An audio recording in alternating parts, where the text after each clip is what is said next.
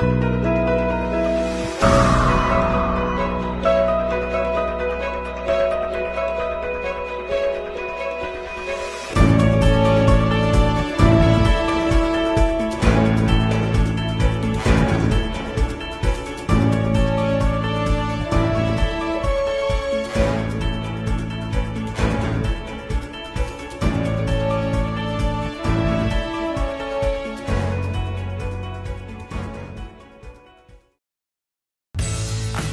there!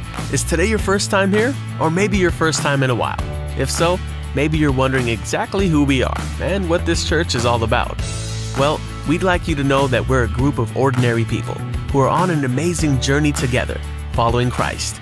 Our guide is the Bible because it's the divinely inspired Word of God and it will never take us in the wrong direction. Along the way, we hope you'll see that we are welcoming and spiritually passionate, and that getting to know you is a big deal to us.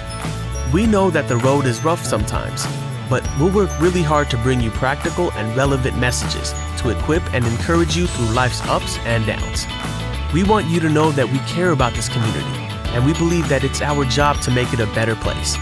So, no matter who you are or where you've been, we're glad you're here with us today, and we hope that you'll join us on our journey, following Christ and living out His plan for us.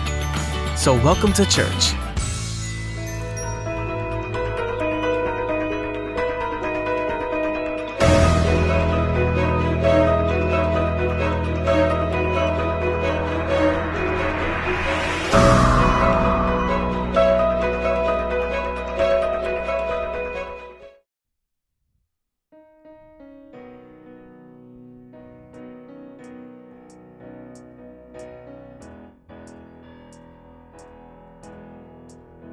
In the name of the Father, in the name of the Son, in the name of the Spirit, Lord, we come.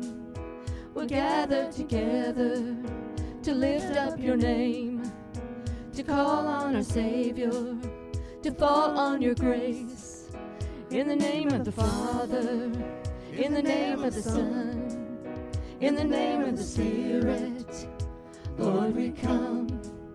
We're gathered together to lift up your name, to call on our Savior, to fall on your grace.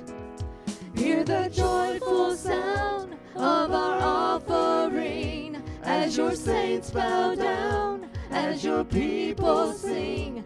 We will rise with you, lifted on your wings, and the world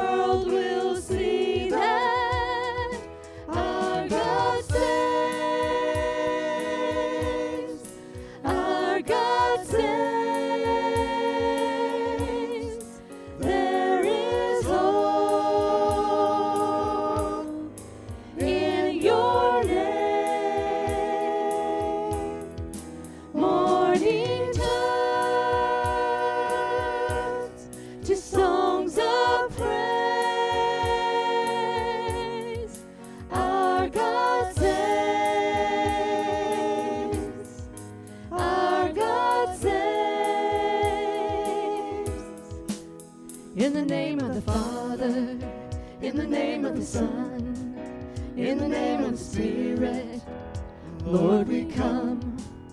We're gathered together to lift up your name, to call on our Savior, to fall on your grace.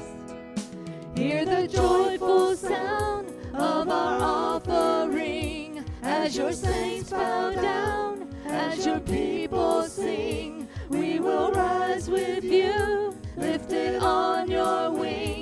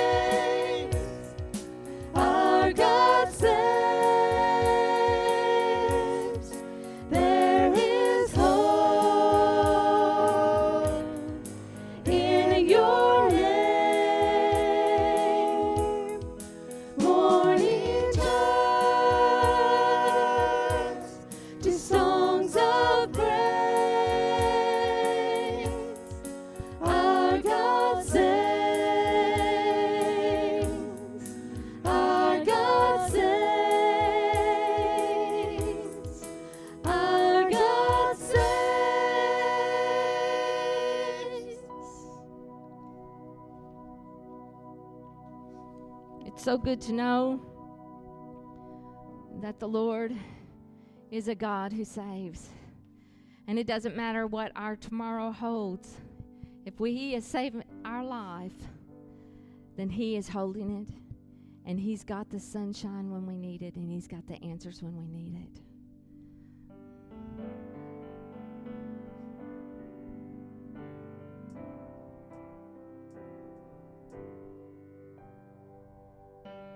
don't know about tomorrow. I just live from day to day. I don't borrow from the sunshine, for its clouds may turn to rain. I don't worry o'er the future, for I know.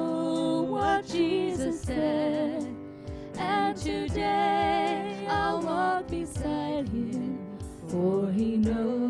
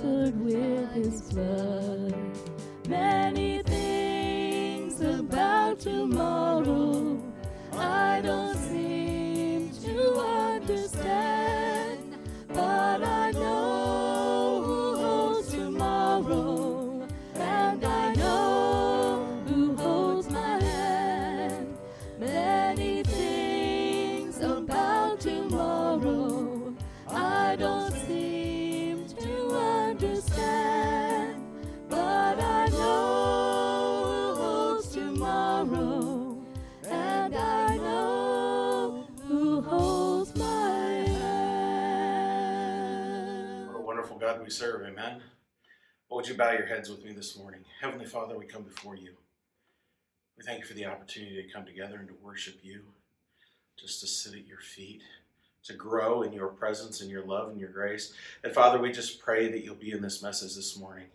Father, speak into our hearts, speak into our lives, transform us, draw us closer to you, transform us and shape us, Lord, so that we would become more like you in all we do and all we say. Father, we thank you for all that you've done and for all you're doing. We thank you for providing and protecting. In your name we pray. Amen. Well, this morning's passage comes from Romans chapter 12, verses 1 and 2. Therefore, I urge you, brothers, in view of God's mercy, to offer your bodies as a living sacrifice, holy and pleasing to God. This is your spiritual act of worship. Do not conform any longer to the pattern of this world, but be transformed by the renewing of your mind. Then you will be able to test and approve what God's will is, his good, pleasing, and perfect will. This is the prelude to the discussion of what we must do before we're ready to live as believers in the world. We live in a world that is going to throw challenges at us, is going to throw struggles at us. And if we're not ready for what we're going to face, we'll end up off track, struggling, hurting, and wondering where things went wrong. Well, the first thing that Paul tells us here is that our lives must be a living sacrifice. And I was reading about Cyrus, the founder of the Persian Empire, and once he had captured a prince and his family. And when they came before him, the monarch asked the prisoner, What will you give me if I release you? Half of my wealth was his reply. And if I release your children, everything I possess. And if I release your wife, your majesty, I will give myself. Cyrus was so moved by his devotion that he freed them all. As they returned home, the prince said to his wife, Wasn't Cyrus a handsome man? With a look of deep love for her husband, she said to him, I didn't notice. I could only keep my eyes on you, the one who was willing to give himself for me. And this is exactly what Jesus Christ has done for us. We're, we're celebrating his triumphant entry this week, Palm Sunday, heading into Easter, where Jesus makes the ultimate sacrifice. And we are called to live a life that is sacrificial, to surrender our lives to Him daily. You see, God asks nothing more and nothing less of each of us than that our lives be a living sacrifice to Him. Psalms chapter 19 says, May the words of my mouth and the meditations of my heart be pleasing to you, O Lord, my rock and my redeemer. You see, all faith makes sacrifice the root of what it believes. But the Christian's belief in sacrifice makes it the flower with the sweet fragrance of Jesus Christ living with Him. It becomes a beautiful act love. You see, the sacrifice that we make is not one that is done in terms of ending a physical life, but it is a surrender, the laying down of our old life, giving up what stands in the way of our relationship with Jesus Christ, so that the transforming work of Christ and His Holy Spirit can work in the body of the believer. This is the vehicle through which the new life of the believer is expressed. 2 Timothy 2:21 says if you keep yourself pure, you will be a special utensil for honorable use. Your life will be clean and you will be ready for the master to use you for every good work.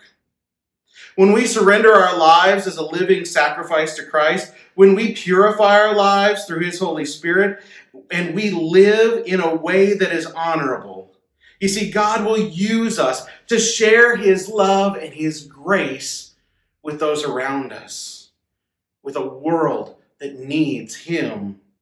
Our bodies are a temple for the Holy Spirit, and we each must consecrate our bodies to Him. So that means we have to give Him free access to every part of our physical body, our mental body, our heart, our soul.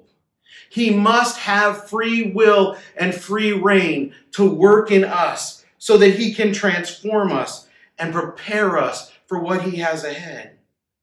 Paul tells us in Ephesians 4 Therefore, I, a prisoner for serving the Lord, beg you to lead a life worthy of your calling, for you have been called by God. What a calling that is. Now, how does God change us?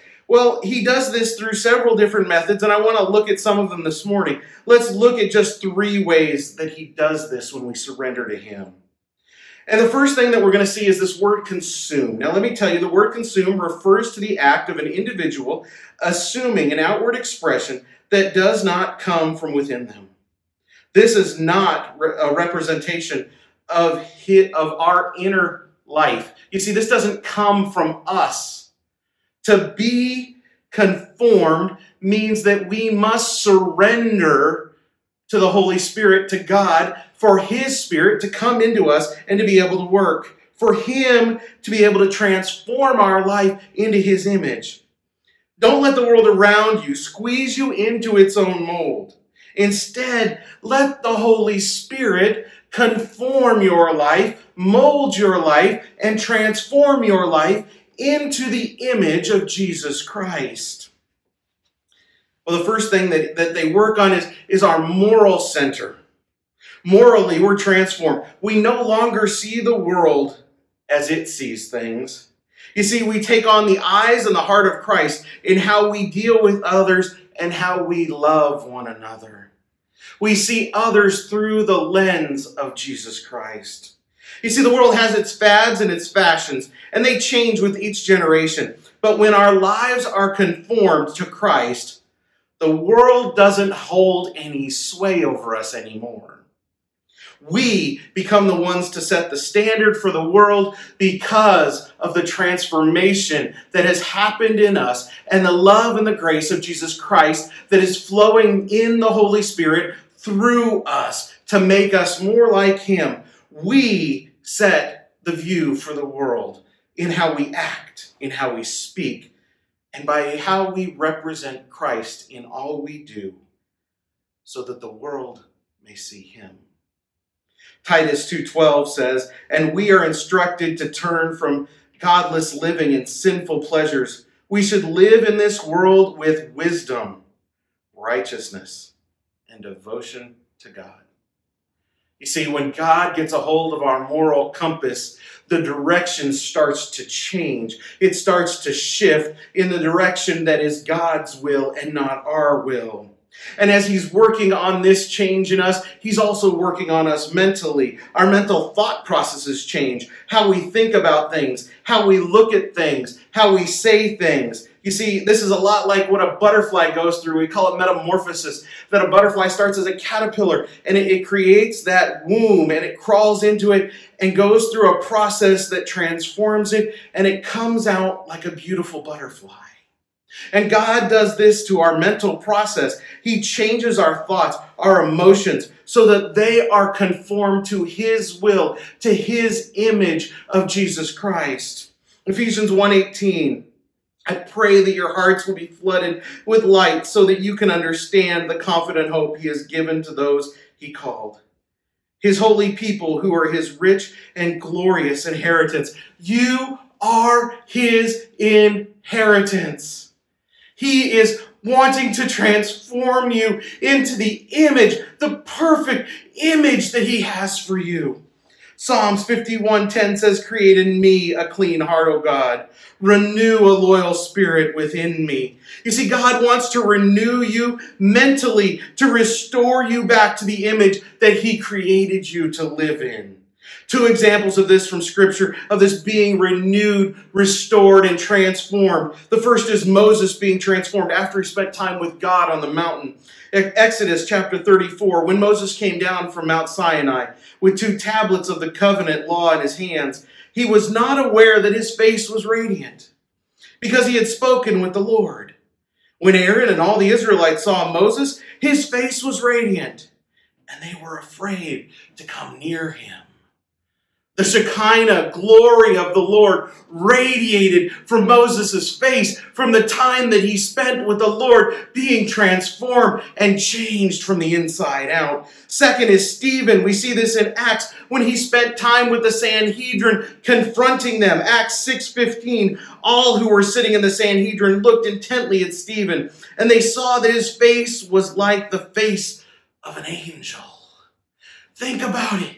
Because of the relationship, because of the devotion, the change, the physical change that happens because of the mental change, the moral change that God had been working in these men, all because their focus was on Him. You see, the Holy Spirit's work is not cosmetic alone. His work is within us, renewing the mind, transforming the soul, working to make us pure and righteous and holy. Well, God also changes our motiv- motivations. Think about this for a minute this morning. Why do you do the things you do? That can be a tough question to answer sometimes. But God wants to change each of us so that we do things for Him and not for ourselves. You see, we're each responsible to discover what God's will is for our lives. And as we discover it through our walk with Him, we each need to embrace that. The way that our motivations change is we embrace what He has called us to be involved in. We embrace where He has called us to serve. We embrace a deeper relationship with Him. We embrace time in prayer, privately and corporately. We embrace worship together as corporate body as well as privately. But we come together seeking His will and His motivation, not our own. God wants our motivations to be pure and holy and to be done in accordance with His will, not what the world wants. James chapter 1 verse 27 says pure and genuine religion in the sight of God the Father means caring for orphans and widows in their distress and refusing to let the world corrupt you. It means focusing on loving others to share the grace and love of Jesus Christ. It means getting outside of being focused on ourselves and getting out into the world to share his love and his grace. 1 Peter 4 2, you won't, won't spread, you won't spend the rest of your lives chasing your own desires, but you will be anxious to do the will of God. You see, when we are seeking His will, when we're seeking a motivation that brings us back to His feet, to being more like Him, to spending more time in His will, in His heart, we will want nothing else than to do His will. Well, we often look at hardships and trials, dark clouds and uncertainty as bad things. But when God rolls them away and we look back on the situation, we'll be able to see the marvelous things that God has been leading to do for us, the things He has been providing. You see, God is already working for us if we will come as living sacrifices to Him and be conformed in our daily lives to the image of Jesus Christ. Now, in the midst of this, Satan's going to want to trick you. He wants to get your get your life into this mode of fear. And that's that's the place that he wants because if he can get you into the mode of fear, if he can get you into the mode that he can distract you and take your eyes off Christ, then he wins. But here's the good news. Because when we focus on our relationship with Jesus Christ, God does the work in our hearts and our lives. His Spirit, when we surrender, fills us with Christ, and we live our lives with Him. And that removes the fear, the anxiety, the stress of everything happening in the world and everything the devil's trying to do. What is it that has you stressed? What is it that has you worried? Jesus wants you to come and lay it at his feet. Surrender it, sacrifice it to him, and let him take it. Let him transform it to be used for his glory and his grace. God is still alive and working today. No matter what anybody tells you, God is still on his throne and he wants to renew you and restore your heart, your mind, and your body. He wants to transform your life into his image so that you can live holy and righteous for him, for the whole world to see. So this morning, as we celebrate Palm Sunday, the greatest gift that's ever been given. May we come filled with hope, love, and joy, surrendering our lives back to the one who gave us the greatest example, trusting in Him, following Him in faith, and surrendering. Would you bow your heads with me? Heavenly Father, we come before you this morning. We thank you for all that you're doing in our hearts and our lives, Lord. And Father, as we hear your word, your message poured into us this morning, Lord, would you just search us? If there's anything that stands in the way of our relationship with you, Father, may we lay it down. If there's any fear or any doubt, Father, we want to give it to you this morning. May we surrender it to you. Lord, we thank you for the gift of your Son, for the fact that you loved us so much, you would allow your only Son to leave his throne and to come to this earth to have a relationship with us. And so, Father, we surrender everything to you. We give it to you transform our hearts and our lives. Lord, work in us, conform us, transform us to be images of you in all we do and all we say. Thank you, Jesus. In your name we pray. Amen. I love you. We'll be talking to you soon. Have a blessed day.